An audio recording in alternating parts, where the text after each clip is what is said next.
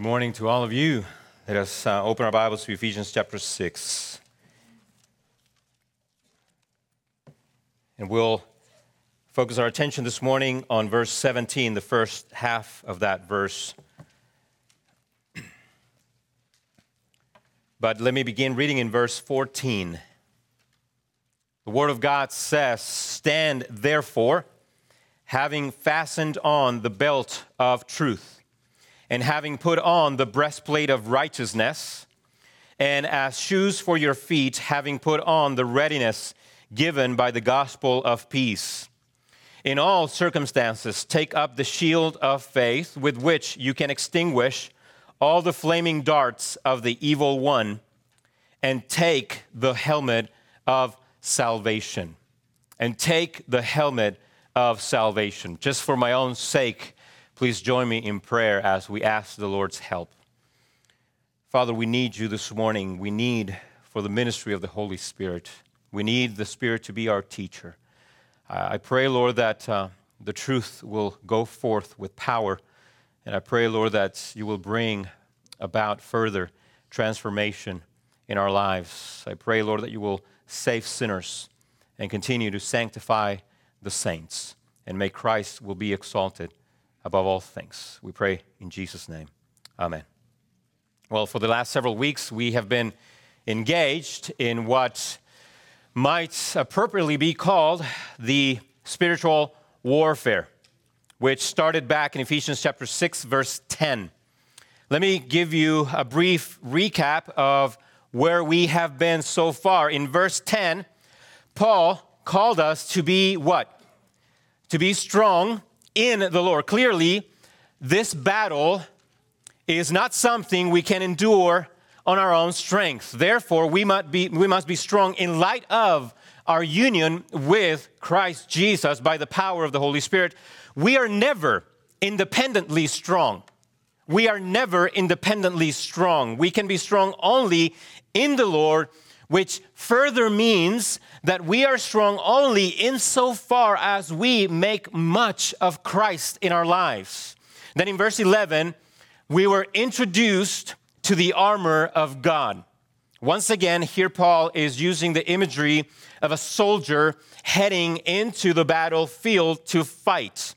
The idea, of course, is that no soldier would ever venture into the heat of the battle without being properly armed and protected. The same is true of spiritual battle, hence the need for the armor of God, which reminds us, which reminds us that the idea of letting go and letting God is anti biblical. Have I said that before? A few times. It is very unbiblical. In other words, the pop song, Jesus Take the Wheel, is very misleading to say the least. Yes, Jesus is in control of the car and all of the aspects of your driving, but by all means, do not take your hands off the wheel.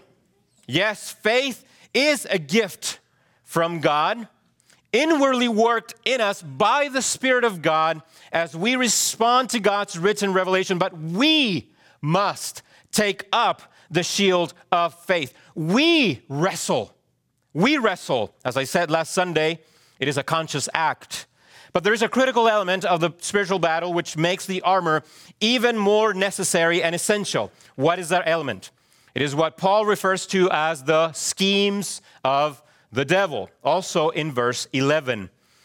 These are satanic plans crafted in the mind of Satan himself for the purpose of disrupting, destroying, confusing, and harassing the church of the Lord Jesus Christ. And so it is of utmost importance that we know what these schemes are. Several weeks ago, I said that these schemes of the devil are to be understood in light of what? Can anybody remember? Of course, I'm asking you to speak in public, which is a big deal. So I'm not going to do that. In light of each of the pieces of the armor of God is the only way to understand them. In other words, the armor of God itself gives us the answer as to what these satanic schemes are because the armor is God's provision in response to these attacks. What are the schemes then? Well, here they are. Satan desires to distort the truth. Therefore, we need what? The belt of truth. Satan desires to destroy righteousness. Therefore, we need the breastplate of righteousness. Satan desires to create conflict and division. Therefore, we need the shoes of the gospel of peace. Satan desires to produce pride and unbelief in us. Therefore, we need to take up the shield of faith. This morning, we have landed on the fifth piece of the armor, namely the helmet of salvation. But as we consider this particular piece of the armor, it is imperative that we ask one critical question, which is the same question we haven't been asking all along. Let me work up to it. Up until now, the logic has been quite obvious. Satan attacks with falsehoods. Therefore, our protection is objective truth, right? Satan promotes unrighteousness. Therefore, our protection is, you know it, righteousness. I gave you a big clue there, right? That's the pattern. Now, do you see it? That's the pattern, right? Each satanic scheme is countered by each particular piece of the armor. So the piece itself reveals the specific scheme. And you can go down the list and easily identify the specific satanic scheme Paul has in mind. The critical question when dealing with this particular piece of the armor is as follows From what? From what does the helmet of salvation protect us? From what does the helmet of salvation protect us? In other words, what is the specific scheme of Satan we are dealing with when we speak of the helmet of salvation? Now, that's a good question, and I'm glad you asked it. Brothers and sisters, if we don't answer this question, we won't understand the specific call Paul is extended, extending to us this morning because the answer might not be as obvious when it comes to this particular piece of the armor of God. So let me give you the first point to help us understand the analogy employed. The analogy employed. Why a helmet? Why a helmet? Well, think, of, think with me about the massive importance we give to our heads I have an uncle in Chile who used to ride motorcycles. One day he had a nasty, nasty accident. He broke, I don't know how many bones. His body was twisted in ways I don't even understand, but he survived. You know why? He was wearing a helmet. His brain endured the collision and he made a full recovery. I also remember growing up in Chile how our schools would do earthquake drills you may not know this, but Chile is one of the most seismic countries in the world. And the first thing they would tell us during those drills was this get under your desk and put your hands over your head.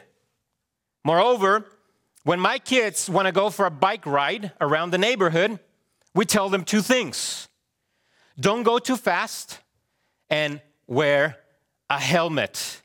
In other words, it's okay if you break a bone and rip open your skin, just don't mess with your head. don't mess with the head.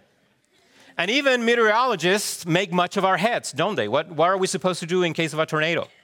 Find a lower level room without windows and exterior walls, and if possible, wear a bicycle helmet to protect your head from flying debris. Clearly, the head matters. Clearly, we understand the delicate nature and the essential use of our heads. We seek to protect them at all costs.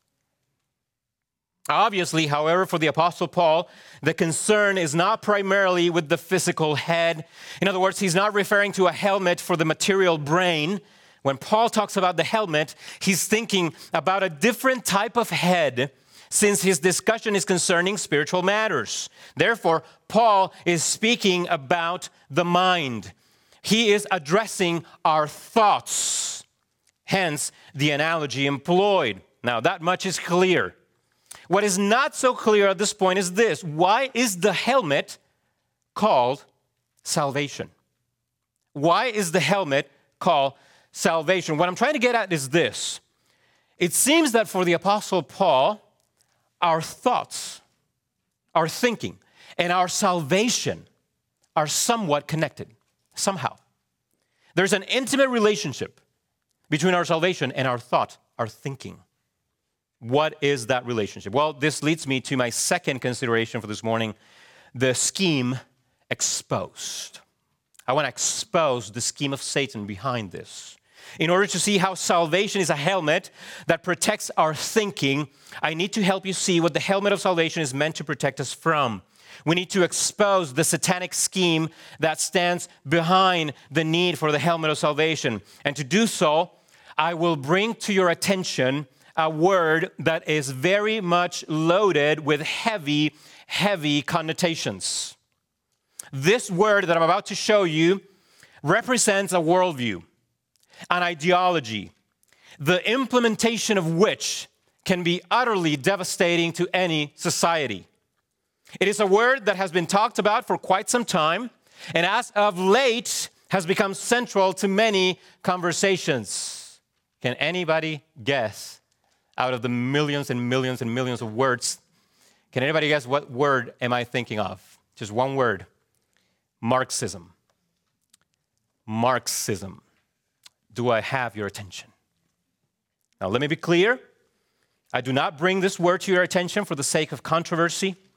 I have a very specific purpose for it. I want to show you how Marxism, as an ideology, can actually be proven to be a scheme of Satan himself, and how this scheme can shed light as to what the helmet of salvation is. I hope that as we do this, the connections will become clear. Some time ago, I was reading an article in an academic theological journal, and I came across one particular article titled Marx's New Religion. Marx's New Religion. In this article, the author explains how Marx and his ideas are still operative in the world, primarily Marxist philosophy known as materialism, which the author of the article says, and I quote, forms the basis for the current governments of China, North Korea, and Cuba, among others. That's quite relevant if you ask me. Marxism is alive and well. What is materialism?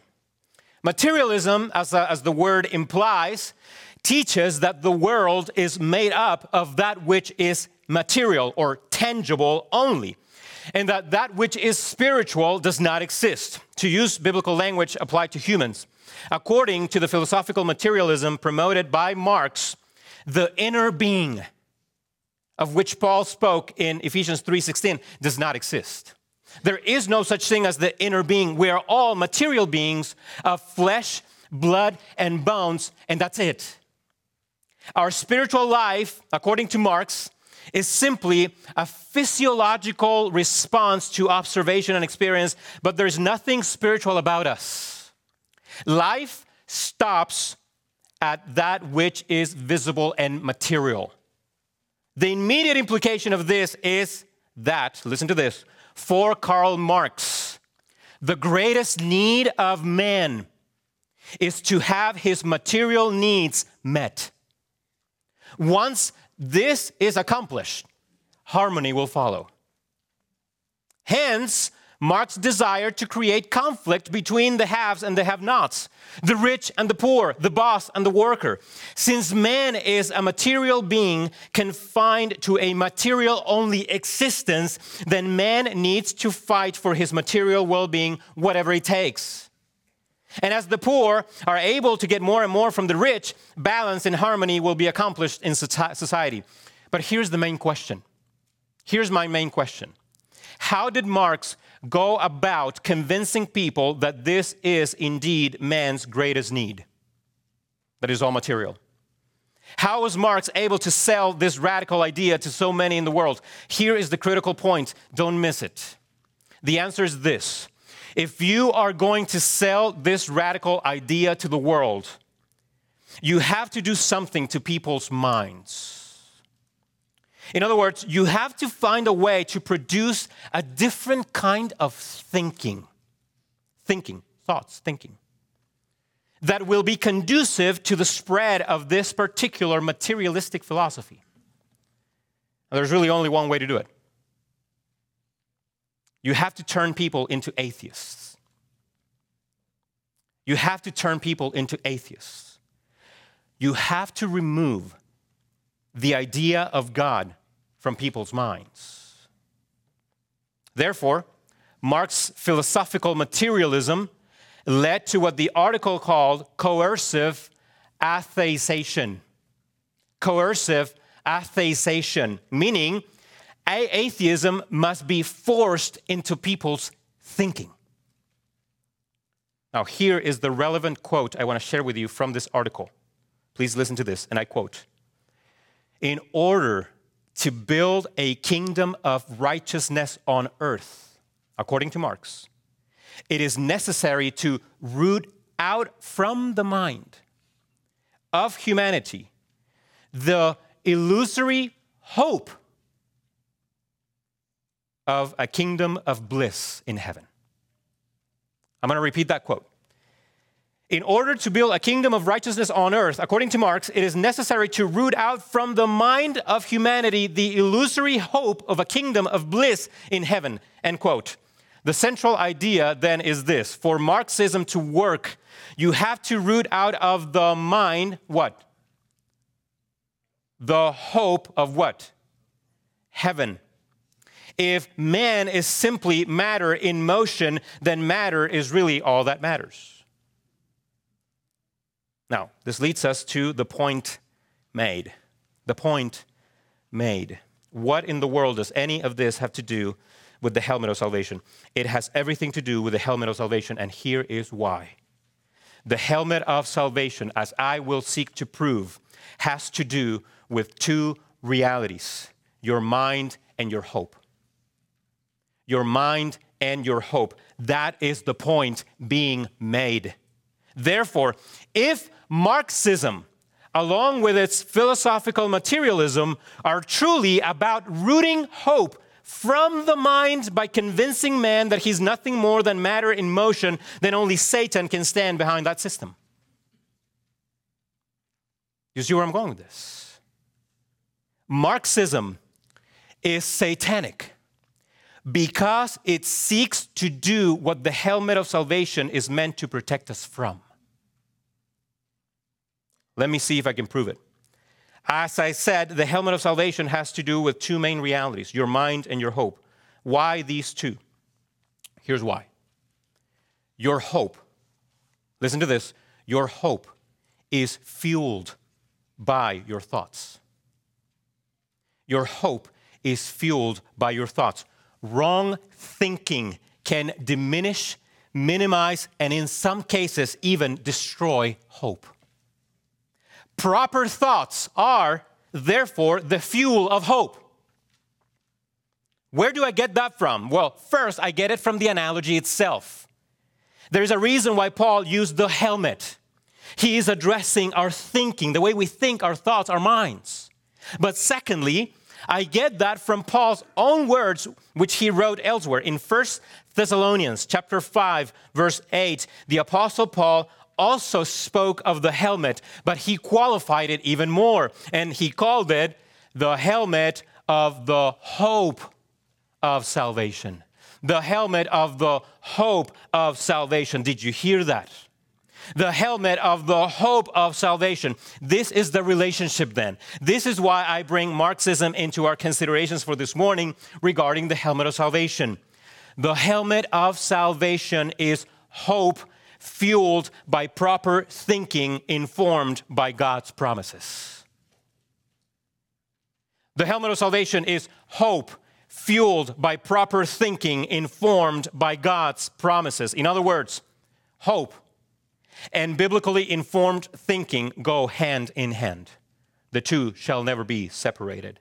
Therefore, we can know with certainty that the spiritual battle in which we are all engaged and which the helmet of salvation helps us fight is ultimately a battle for hope connected to thinking. Consider once again the historical illustration of Marxism. What did Marx desire to remove? The hope of heaven. And from where did he desire to remove it? From the mind, from people's thinking. The helmet of salvation then is about proper thinking that leads to hopeful living. proper thinking that leads to hopeful living. Brothers and sisters, this is where the battle rages the fiercest. The mind is the main battlefield for, for in the mind, hope can be retained, hope can be increased, or hope can be diminished and even lost. It is all about the mind, the way you think. This also exposes one of Satan's specific plots against us. Listen carefully. Listen carefully.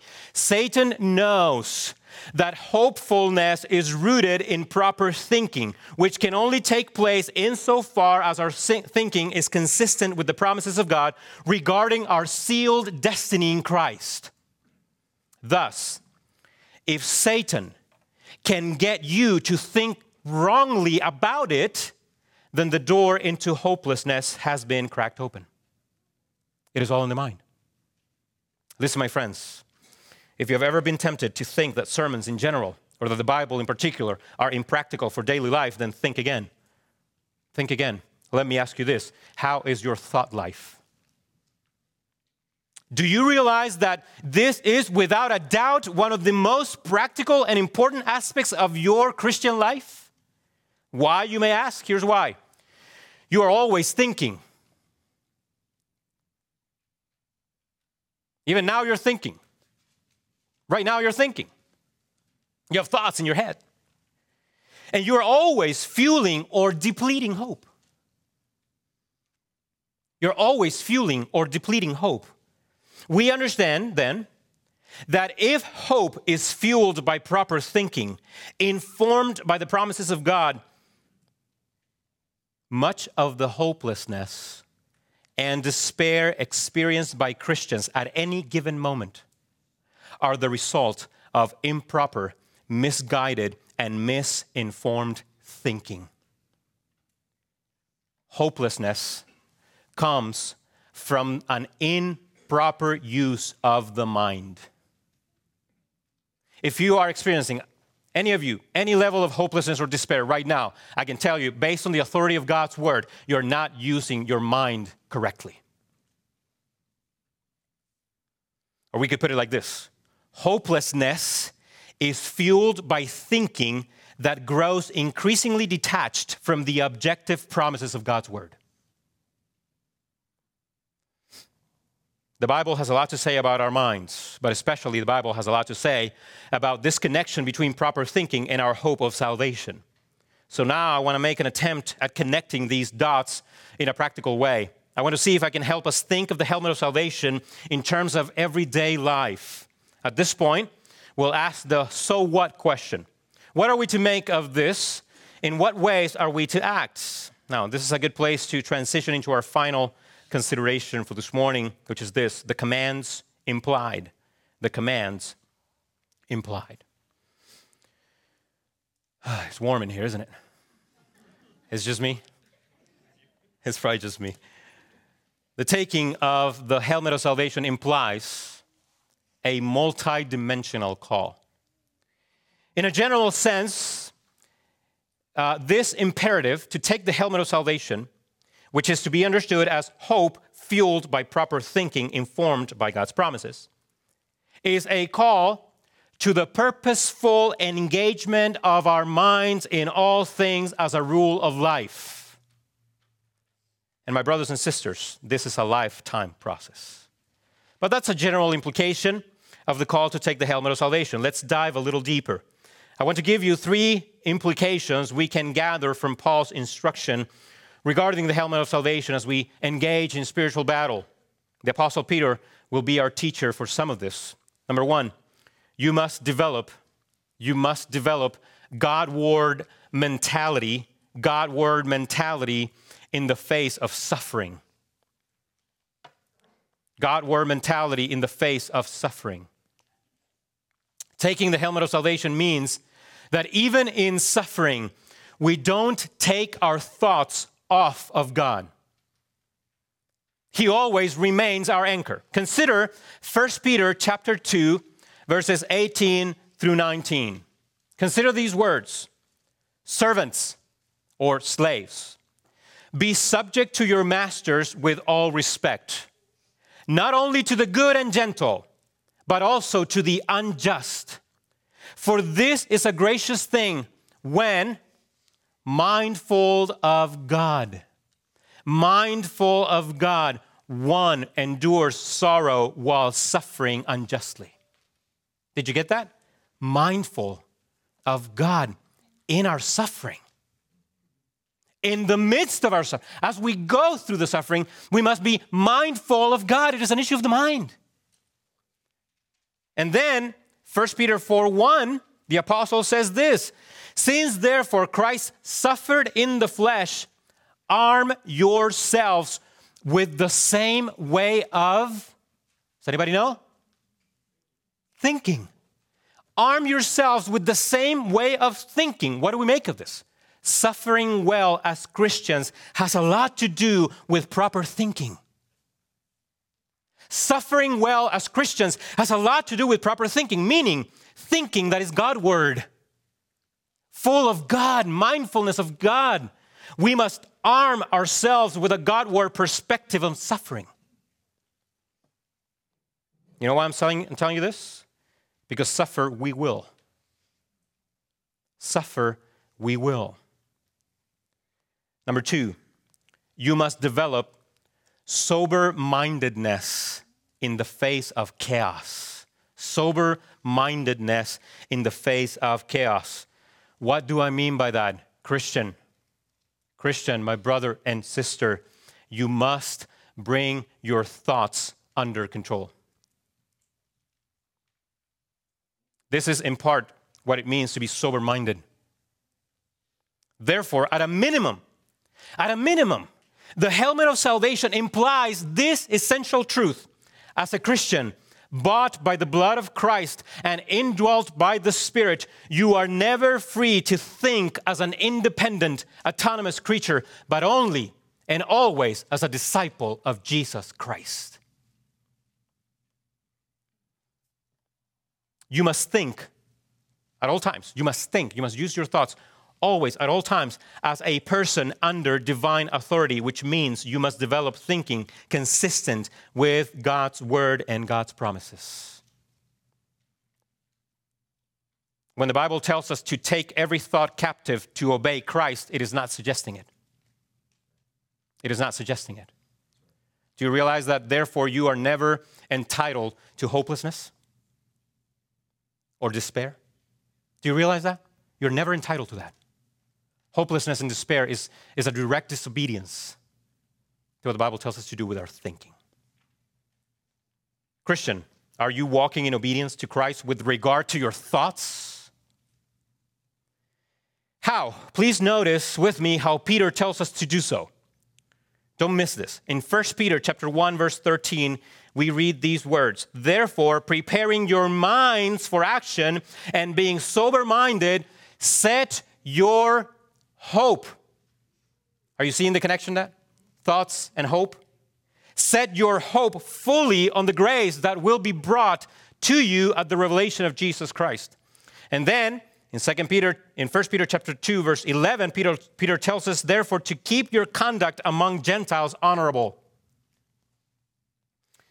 Can I be brutally honest with you? One of my great disappointments has been to see how many Christians have responded to the chaos around us. So many Christians seem to have lost their sober mindedness. They have lost their ability to think clearly. And they have given full vent to their frustrations, their anger, and their pride. Don't allow yourself to do that. Let me tell you this you lose your sober mindedness, you lose your influence in the world as a Christian. Put the helmet of salvation on by being sober minded. Keep your thoughts under control and the authority of Christ by setting your hope on the grace to be revealed. Now, this leads us to the third and final command that I see here.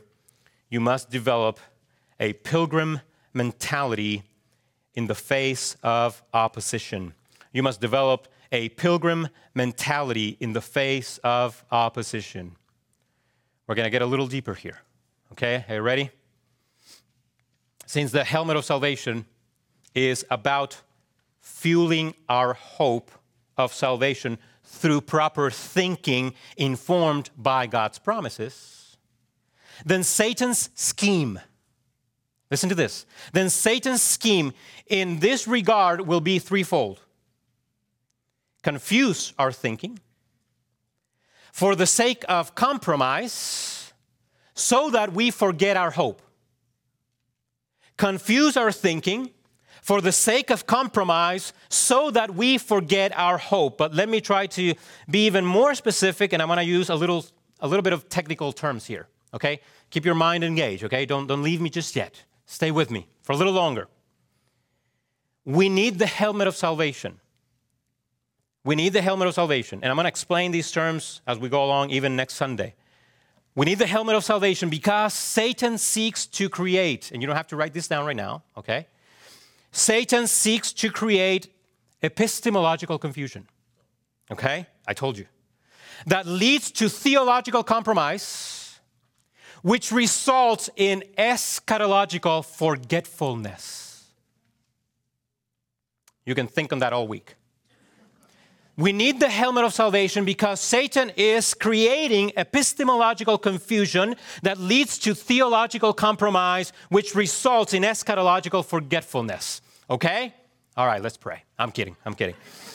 In considering this point, and before I seek to explain some of it, I see the need to remind you of what we learned in verse 12. In verse 12, Paul explained to us that our wrestling is not against flesh and blood, but against what? Rulers, authorities, cosmic powers, spiritual forces. In other words, our battle is against invisible and worldwide powers that are constantly promoting anti God thinking in the world. The moral collapse of our society right now is the visible manifestation of the truth that Satan is the prince of the power of the air, the spirit that is now at work in the sons of disobedience. Satan's influence, my friends, is extensive.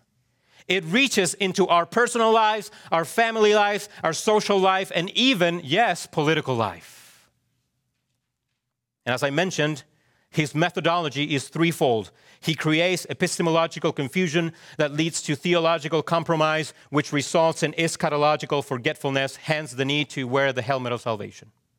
So let me try to explain in brief terms. By epistemological confusion, I mean confusion regarding who has final authority over your thinking. That is what epistemology is. It's about how do we know anything. Who has final authority over your thinking and your worldview? Who is it? How do we know what is true and what is false? Who has authority over your opinions? Is it the culture or is it God's word? You know what I'm seeing today? I'm seeing a lot of preachers that seem to be taking the cultural message into the church rather than preaching to the culture. That is happening. Now, that epistemological confusion concerning the authority over our thoughts leads to theological compromise. By this, I mean the following. Once you begin to question who has authority over your thinking and your knowledge, epistemological confusion, then the compromise of truth becomes appealing, and you begin to play with ideas that are clearly contradictory to God's word. Finally, all of this results in eschatological forgetfulness, which simply means this we begin to forget that we Christians are pilgrims. We are pilgrims destined for a better world, and that this is not our final home. Let me expand on that a bit more by returning to the historical illustration of Marxism. Seems like this sermon has been super long. I don't know why. Happens sometimes. For Marx, listen to this for Marx, your value as a person, listen to this, this is critical. Your value as a person was determined only by your contribution to the collective. In other words, you have no value beyond your utility to the whole, to society as a, as a, totality. Therefore, your views are valued only insofar as they contribute to the advancement of the views of the collective. Is that not what we're seeing today? Let's do a little bit of a cultural analysis, right? Is that not what we're seeing today, my friends? Is it not true that there is an effort taking place right now in the culture at large to create narratives that are meant to force people into conformity, and that if you speak up, you get shamed? Isn't that true? These are narratives that eventually become meta narratives. And a meta narrative is an idea which is generally accepted as the reference points from which you need to understand all of life. And the more people accept these meta narratives, the more difficult it is to stand against them. Why? Because these narratives become meta narratives. When they become meta narratives, then you have the perfect setup for the creation of a culture of shame. A culture of shame. Is this a danger to Christians? Is this a danger to Christians? Yes, it is. Yes, it is. Here's why. The greater, and please follow me here, the greater the pressure from these meta narratives, the greater the temptation to submit to their authority. What is that? Epistemological what? Confusion. Then we are tempted to go along with it to avoid the shame which is theological compromise, all of which contributes to a greater attachment to this world and a greater detachment from the world to come. Eschatological forgetfulness. We're living it right now. We're living it right now. Listen, let me just go off here a little bit and, and talk to the, the young people here. Some of you are getting ready to go to college. If you don't have these things clearly in your mind, mark my words, you're going to lose your faith. You're going to walk away. You will. How do we avoid this dangerous satanic temptation?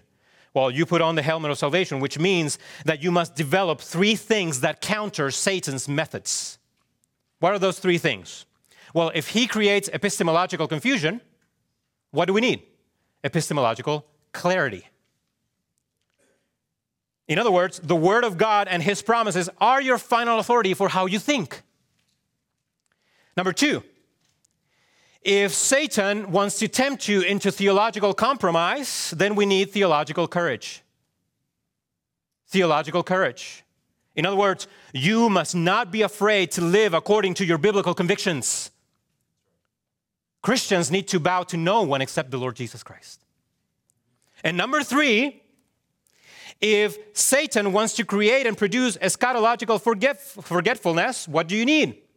Eschatological mindfulness.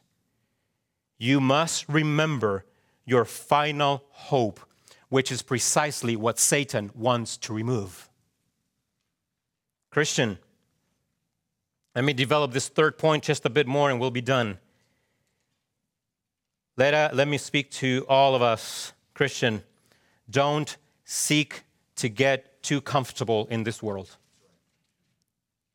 Don't seek to get too comfortable in this world. Some of you are beginning to see some hopelessness and you despair for you because you're losing your world. This is not your world. This is not your world. Don't get too comfortable in this world. You are a pilgrim. You're forgetting your eschatology. You are just passing through. In fact, here's a warning for all of us. Listen to this an ongoing effort to get comfortable in this world may just be evidence that you are beginning to forget about the next. And here's one of the main evidences that a Christian might be getting too comfortable in this world the fear of men, expressed in an excessive desire for self preservation. This is particularly true for pastors. It is. All pastors, I can guarantee you, around the world, they are struggling with this excessive desire for self preservation because they know that truth can get them in trouble. How do we deal with this fear of men? And by the way, those of you going to college soon, you're going to deal with this fear. I heard the story, true story of a girl just because she doesn't want to go along with this idea of calling people whatever pronoun they want, she said by her own count, she has lost about 20 friends. just because she won't call a transgender person whatever they want to be called. How are you going to deal with that pressure? This is real. This is happening in the United States right now. How do we deal with the fear of man? Consider what Jesus said. Pay attention because it has everything to do with the helmet of salvation. Jesus said in Matthew 10 28, Do not fear those who kill the body, but cannot kill the soul. Rather, fear him who can destroy both soul and body. Where? In hell. What is that? It is an eschatological point. It's coming. Do you see it? What is the solution for the, to the fear of men? It has to do with our hope of salvation. In other words, our attitude toward men here on earth is determined by our reconciled relationship with God in heaven. We begin to fear men when we start to forget our eschatological hope. And this is what the helmet of salvation is all about. It is about remembering that which is eschatological, the last thing, the end days, our final hope and home in the presence of God in the new heavens and the new earth. I'll finish with this. This world is corrupted, and therefore you will experience much discomfort in it. In fact, you should expect it. But this world is also passing away. Don't get so caught up in all the current events that you begin to diminish the certainty of the promises of God concerning a better world in which righteousness dwells and Christ reigns in perfect peace. Don't let the present chaos and confusion and decay discourage you from the hope of salvation. Put the helmet on. Remember our hope and be courageous. William Gurnall said this, and I quote The goat must browse for food where she is tied. Likewise, the sinner must feed on earth and earthly things to which he is staked down by his carnal heart. End quote. Christian, don't be like the goat. Don't be like the goat. Don't be like the world. Instead, set your mind on the things above where Christ is and do not lose sight of the hope of glory which is to come. We're pilgrims.